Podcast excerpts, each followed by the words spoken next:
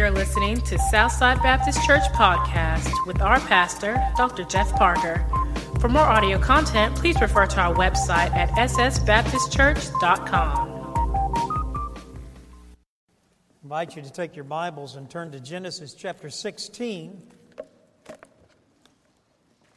Genesis chapter 16. Today I'm preaching on the subject the danger of propped up promises. The danger of propped up promises. We're in Genesis chapter 16. And let me make a statement, and you kind of think with me and process this for a moment. If a promise has to be propped up, it's faulty at its core.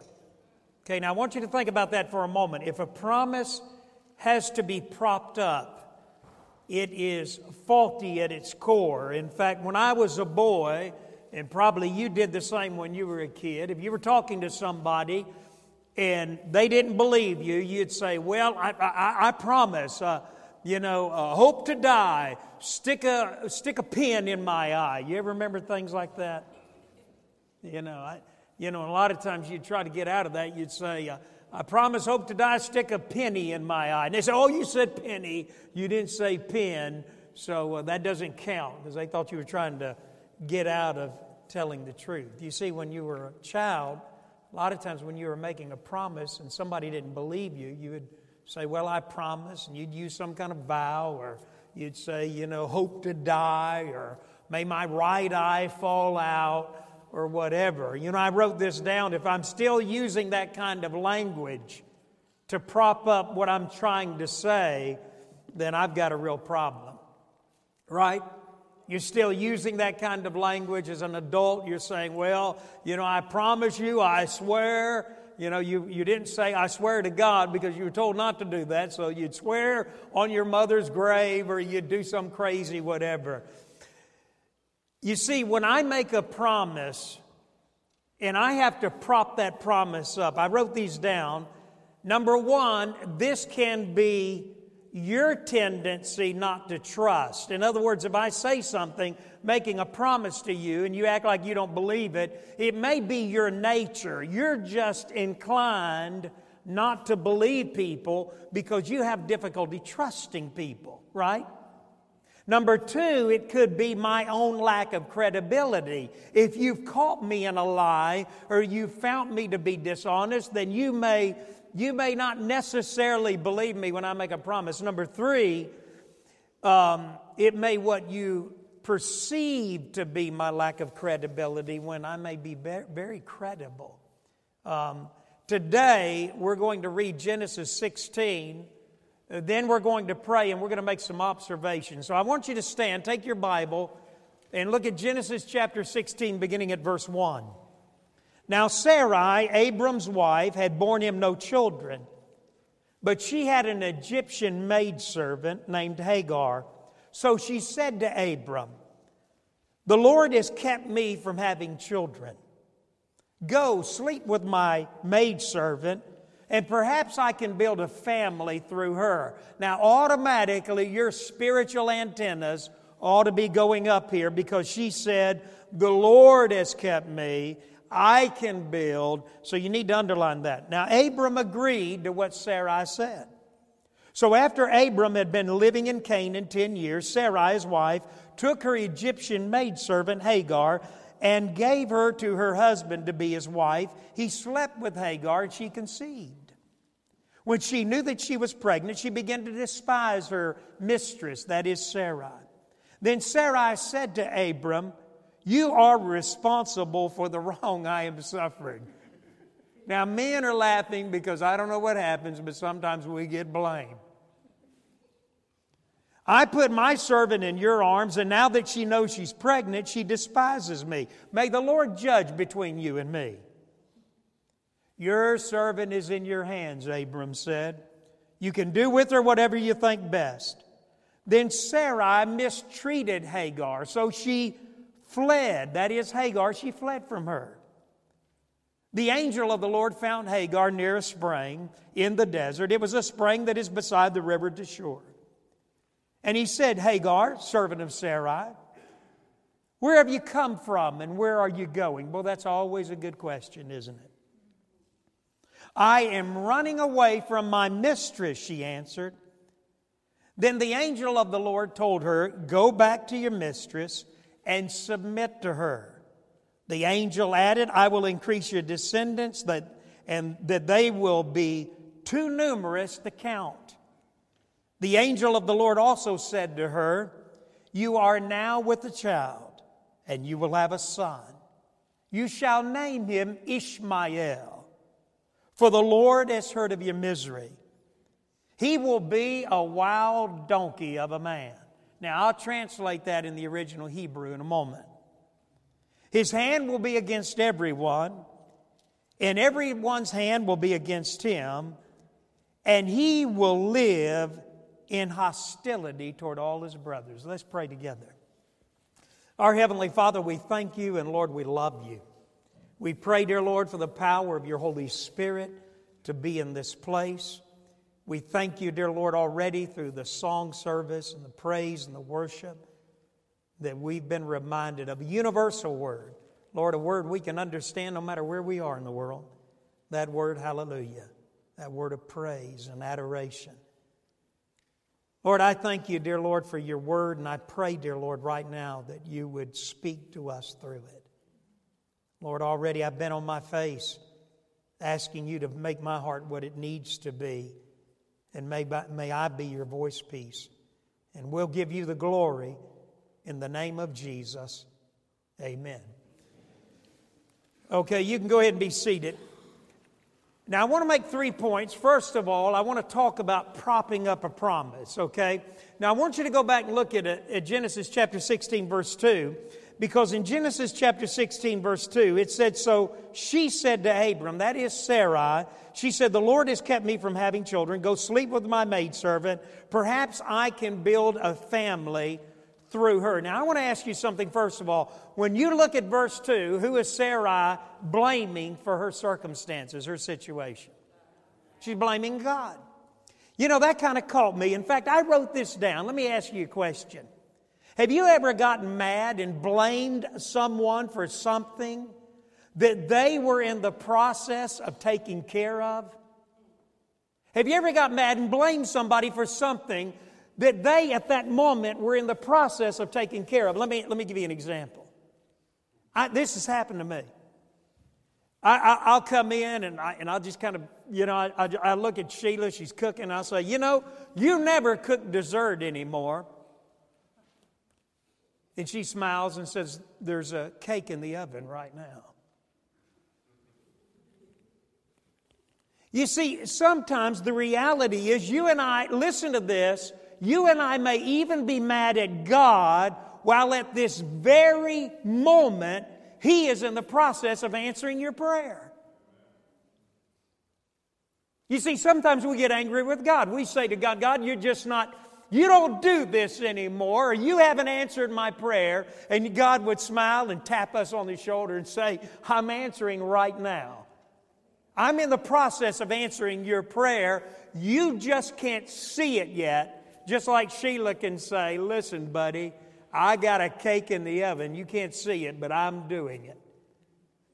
You see, but there's another danger here. And the danger, and I've talked about this, is the danger of answering our own prayer or taking matters into our own what? Into our own hands. Sometimes God is in the midst of answering our prayer, but we decide to get involved and we interrupt God's plan or His purpose or His provision. Now, listen to me closely. Look this way His will is going to be accomplished. But you and I may le- lose the blessing of the process because instead of waiting on God and being patient, we got upset with God, got irritated at God, broke fellowship with God while all the while God was answering our prayer. We just didn't, we, we, we failed to enjoy the process. You see, what happens here is Sarai is trying to prop up a promise that God made to her and Abraham.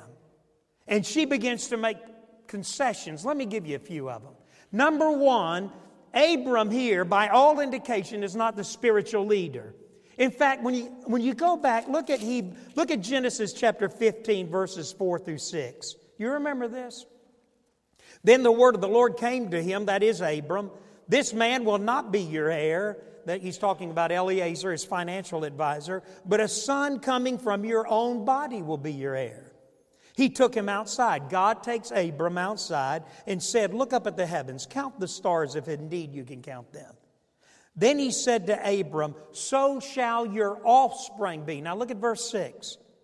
Abram believed God and he credited it to him as righteousness. When I looked at that, first of all, I thought to myself, undoubtedly, Abram here is not the spiritual leader because he doesn't communicate Genesis 4, 5, and 6.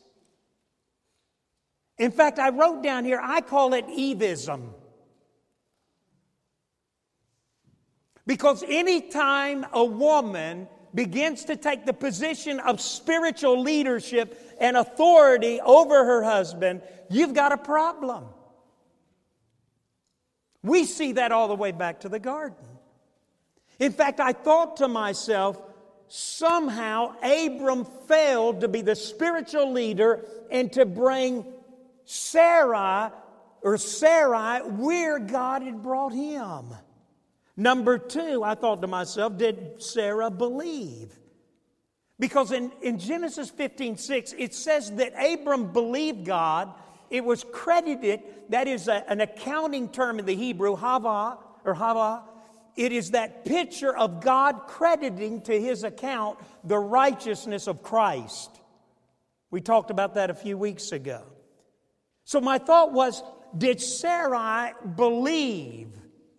as did Abram in 15:6. Number 3 was Sarah trying to Sarai trying to fix the situation. Notice how she words this here. She says, "The Lord has kept me from having children." She blames God for her condition. Then she says, Go sleep with my maidservant. She's outside the will of God, now leading her husband outside the will of God. Then she goes even farther. She says, I will be, listen, I can build a family through who? Through Hagar.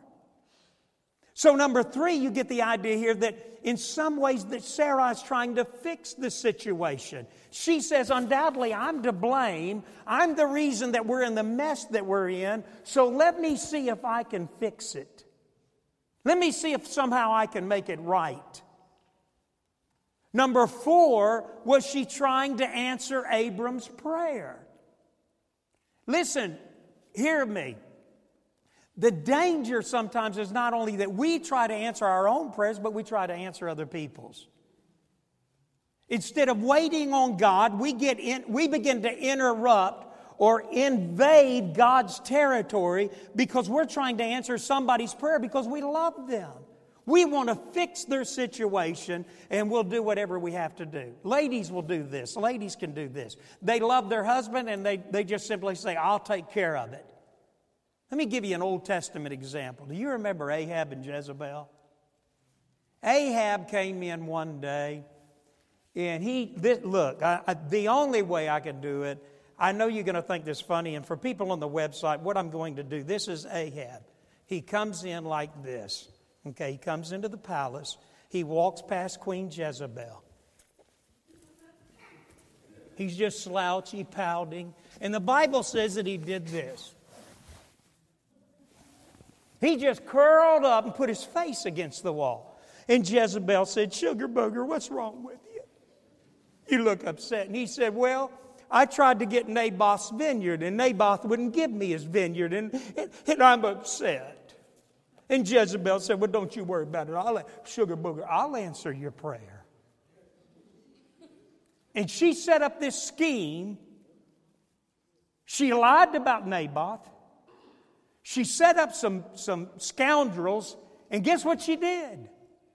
She had Naboth killed, and then she came back in there and she said, Sugar Burger, listen, everything's going to be all right. Let me tell you, but come here, come here. You know what I did?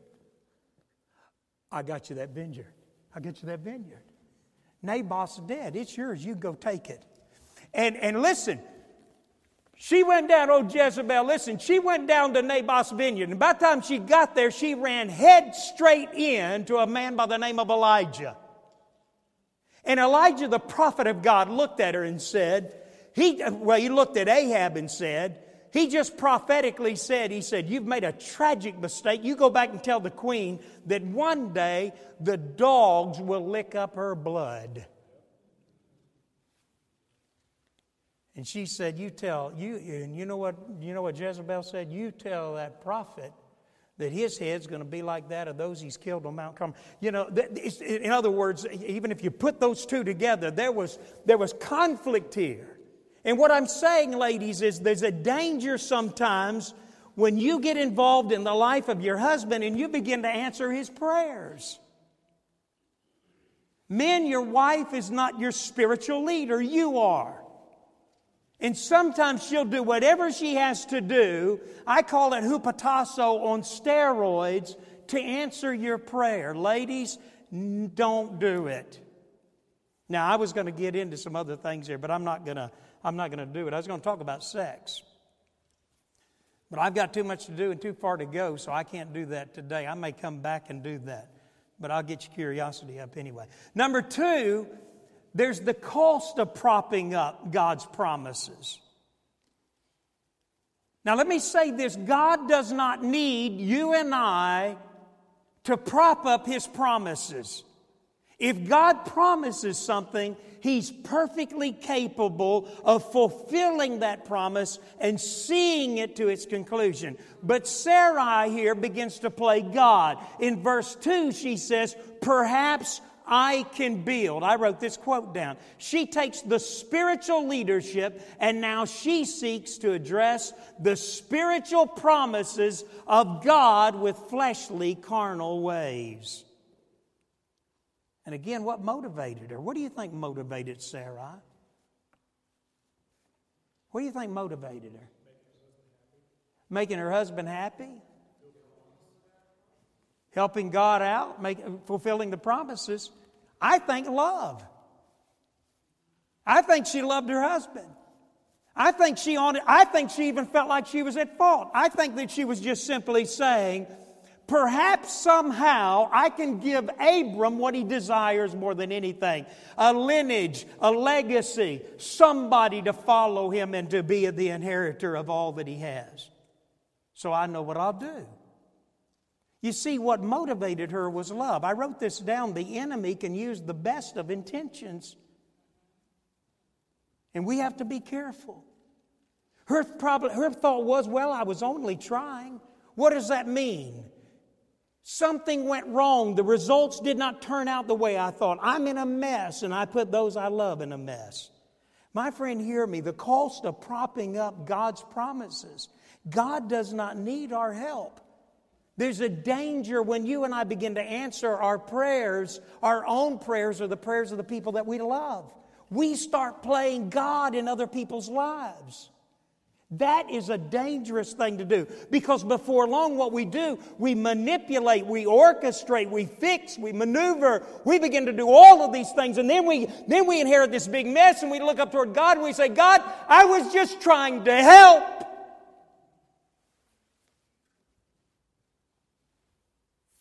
Why? Look this way. Because we become impatient with God.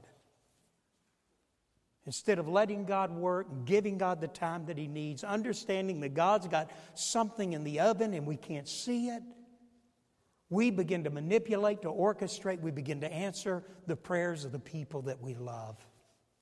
We begin to play God. Why? Because it's hard to watch those we love make destructive choices and not intervene. Young parent, are you listening?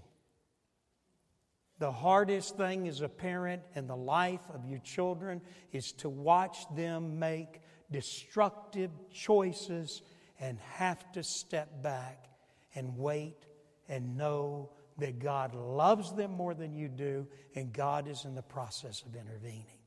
Listen, God has something in the oven. So the cost of propping up promises is the cost of relationships. If you, if you look at 16.4, watch what happens here. 16 verse 4.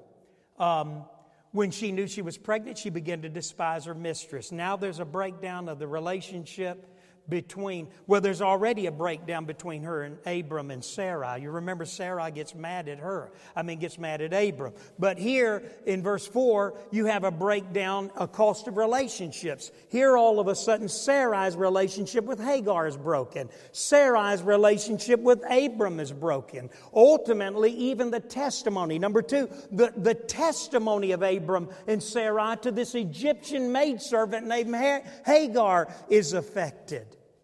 I wrote this principle down. It's something we've looked at before. Some of us will not leave the world until the world kicks us out. Where was Hagar from? Egypt.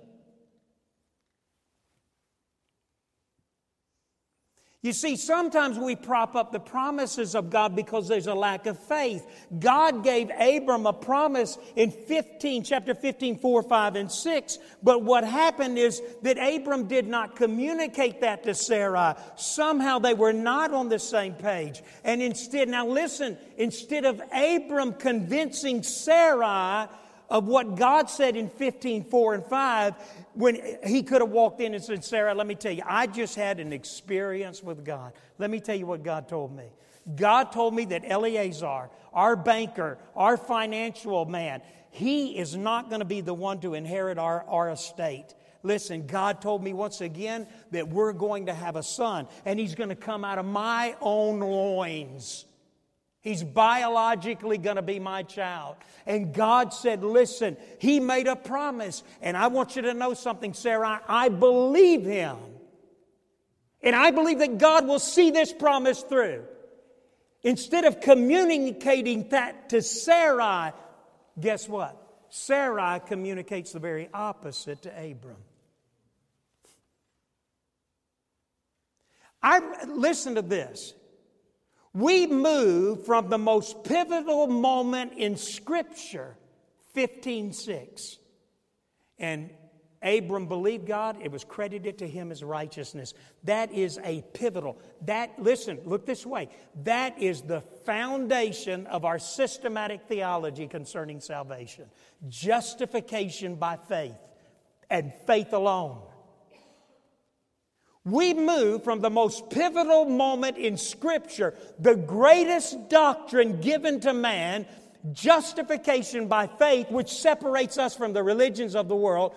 We move from justification by faith to the father of the faith in the tent of an Egyptian servant girl trying to answer his own prayer. In other words, this was one more attempt by Abram and Sarai to run to Egypt for an answer. Hagar is from Egypt. There's a quote we don't always run to Egypt. Instead, sometimes we take Egypt with us just in case we need the world. Wow. Sometimes we don't, we don't, we may run from Egypt. You remember in the wilderness wanderings? You remember they carried the pillage of Egypt with them. Let me ask you something. Look this way. Let me ask you a question. What did they use the stuff they brought out of Egypt to make? What? They made a golden calf out of it. And they worshiped that golden calf. Let me tell you how long. You know how long it took God to beat the Egypt out of them? You remember mom and dad? I said, You don't have to cuss. You just holler out there and say, You don't get in this house right now, I'm going to beat the Egypt out of you. Now listen, let me say this. If you say that, you'll automatically have a witness. You'll, you'll literally, you'll be able to share your faith. Because people will ask you, what do you mean by that?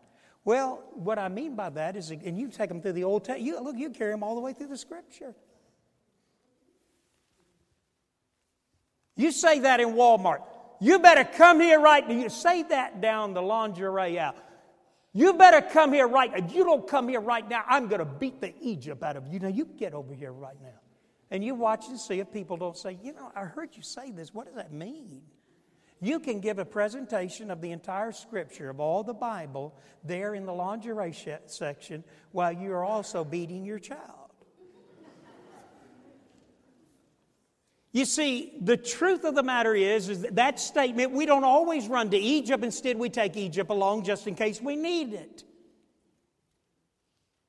No doubt Hagar was one more gift from Pharaoh to Sarah while she was in the harem of Pharaoh.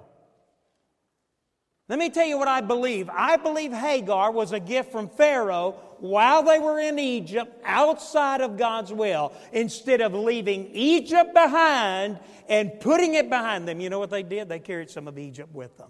Let me ask you something. Are you carrying a little bit of the world with you? Wow. Thirdly, and the last point, the cost of participating with those who prop up God's promises. You see, when people start answering their own prayers, when they start answering the prayers of the people that they love because they love, they may be motivated by love. When we begin to prop, God doesn't need us to prop up His promises. But when we begin to do that, and we begin to answer our own prayers, and we begin to answer the prayers of the people that we, we love, there's a cost to that. Let me, uh, you know, it, let me ask you something. I want you to think about this. Don't answer out loud because I don't want you to be embarrassed. Is Hagar innocent? Let me tell you, if you went into my if you went into my library, if you went into my study right now and you started pulling commentaries, you know what a lot of those commentaries would say? She's innocent. She is a slave. And because of a slave, she has to obey regardless of the moral and ethical issues. She was an innocent bystander. And I'm going to tell you, some very strong conservative Bible scholars say that. I don't agree with that at all. Let me ask you why. Biblically, why would we not agree with that? Who's the case in point of a slave in the midst of a sexual encounter said, No! and then took off running. You remember his name? Joseph.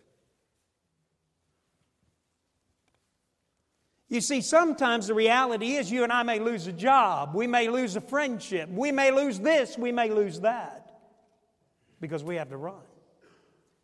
So here, Hagar's not innocent. Now, let me ask you something. What should she have done? She should have simply accepted the consequences. You know what Joseph did? Joseph just accepted the consequences. What happened to Joseph? You remember when Potiphar came back? Man, here's, here's, his, here's his wife. She's just back in the bedroom. Oh! now, she's really crying because she got shunned. And that's another sermon. But she's all, oh, I'm just so upset. Potiphar went in there and said, honey, What's wrong with you? It's that, it's that Hebrew slave that you bought. He tried to rape me. Potiphar went and had his high muckety mucks and his big men. They went and they arrested him and they threw him in prison. And he stayed in prison, you looking this way? 12 years. Because he did what was right. Hagar should have accepted the consequences. She should have been accountable and she should have trusted God. And because she did not, because Sarai and Abram and Hagar and all of them are wrong, look this way. We are still reaping the consequences to this day. Listen, they say this. And I, I think about this. I lit a match the other day and I thought about this. Now, you light a match and the light of that match will travel 186,000 miles a second. You can go into your closet and hide and light that match. But they not only say this, they not only say 186,000 miles a second is that like traveling. Listen, look this way it travels forever.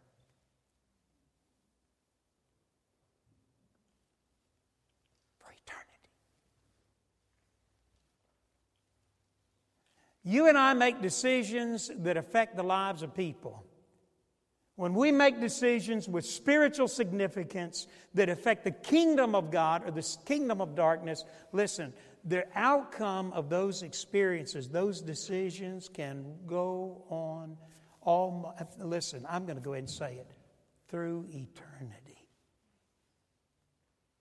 Especially spiritually. Well, Hagar, we've got to close, but Hagar runs. She just runs. Sarai's mad at her. She's an Egyptian maidservant. She doesn't stand a chance. So she just hightails it. She just gets away. She's trying to get away as far as she can. But listen to what happens to her. She encounters God. And God puts his arm around Hagar and all of her disobedience, all of her poor choices. That's the God of grace. Aren't you thankful? Because we're all Hagars. Every one of us, including me. God just wraps his arm around her. She's collapsed there in the middle of the wilderness. And he says, Hagar, what are you doing here? Where are you going? Those are good questions, folks. And a lot of times God will let, God will let people run and run and run and run till finally they collapse in the world. And then God will wrap his arm of grace around them and he'll say, What are you doing here? Where are you going? I want you to repent. I want you to go home. I want you to take responsibility. I want you to do the right thing, and I'm going to be with you. Now, it's, it's not finished there. Because what God does is God tells her there's going to be some dire consequences to the choices that you've made. Let me tell you something, folks. Hear me. Whatsoever a man sows, that shall he also reap. So sometimes we live our life, we're sowing seeds and disobedience and rebellion to God, and people are trying to help us, but ultimately the crop's coming, the crop's coming, the crop's coming. And finally, we just get to a point, we just collapse, and God puts His arm around us and He says, Listen, where are you going? What are you doing? Why are you here? And we just finally, in desperation, say, God, I'm just at the end of my rope. Help me, Lord. And you know what the Lord does? And I've, I've showed you this many times. For all things. What is that? All, all things. Well, wait a minute. You mean my rebellion? You mean my poor choices? You mean the, the, you mean the mistakes that I made? You mean the times that I've rebelled against God? You mean God takes everything, all of it? Yes, He does. When you and I cry out in desperation and say, God, I've made some poor choices. God, I've made some mistakes. God, I'm beginning to feel the crop coming in. And God, it is more than I can stand. I can't make it in, in childlike faith, we reach out to a loving God. We say, God, help me. God, I repent of my sin. God, those were poor choices. I moved my life outside of your will. God, I ask you to forgive me and cleanse me and help me right now. You know what God does? He does exactly what your pastor's doing. He starts rolling up the divine sleeves of his robes of righteousness. He wraps his arms around you and lifts you up. And then he takes every single choice, everything that's been done, and he weaves it into the tapestry of his will and his purpose and his plan. So that Paul says, For all things, all things, let's say it together. All things. Say it like you mean it.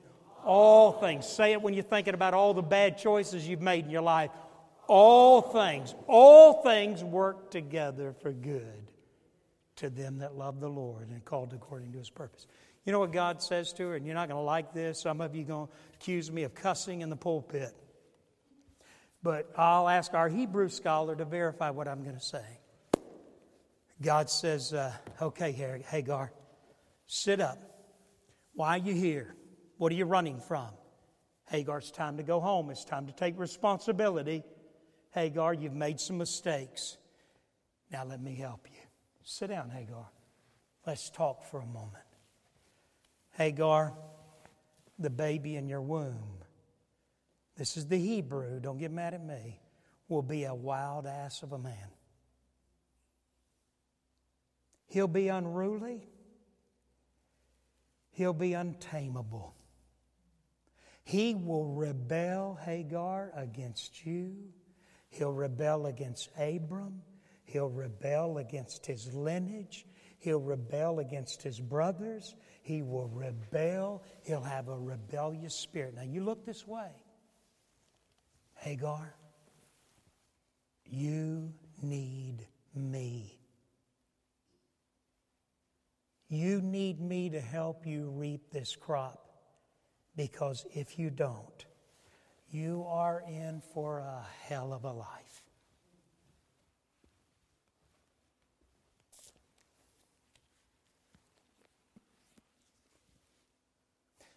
For every parent in this room with a small child, pregnancy or whatever, the reality is the Bible says that a child's heart is already bent toward rebellion because we live in a fallen, sinful world. I didn't have to cheat. I didn't have to, I didn't have to say, Les, Jeffrey, Amy, Emily, come here. Tonight's lesson is on cheating. Tonight's lesson is on lying. Listen, they had mastered it long before I ever even mentioned it. Why? Because their heart is deceitfully wicked. You know what the Lord says to a young parent? You're going to need me to get through this. We'll pray. Let's stand together and pray. Our Heavenly Father, we come to you in the name of Jesus. Lord, we thank you that you love us. We pray, dear Lord, for the power of your Holy Spirit to speak to us in this invitation. We ask you, dear Lord, to remind us that as much as we love the people that we love, we can never answer the prayer, and we surely can't answer the promises that God you make. God, those promises you will see to fulfillment. Help us, dear Lord, to trust you and to lean on you and to understand that sometimes when even when we become angry and we even will say, God, you don't do this or you haven't done this. God would say to us, as my wife sometimes says to me when I say, You haven't cooked me a dessert in a long time. She'll smile and say, There's one in the oven. Lord, I pray, dear Lord, that you'd speak to the hearts of men and women, boys and girls in this room. And I pray, dear Lord, if there's one here that doesn't know you, Lord Jesus, as their Lord and their Savior. I pray, dear Lord, that if right now they're under the conviction of sin and the weight of poor choices, the crop of uh, a life that was unrepentant, unbroken, but now stands before you broken. I pray, dear Lord, that they, through childlike faith, would repent of their sin and invite you, Lord Jesus, to come into their heart and to be their Lord. And that means to be their master. I pray, dear Lord, for others in this room that may need to recommit, rededicate their life. who may need to come and say, Ledge or Reggie, Brother Jeff, I've not been walking with the Lord like I need to, and I want to rededicate, recommit my life. I know I'm saved, but I want to walk a new life today. I pray, dear Lord, for those that may be here that need to move their membership, be a part of this church, that they'll do that. For those that may need to just come to the altar, spend a moment like the publican just beating their chest saying, Lord, have mercy upon me, sinner. Lord, speak to us. In the name of Jesus, amen.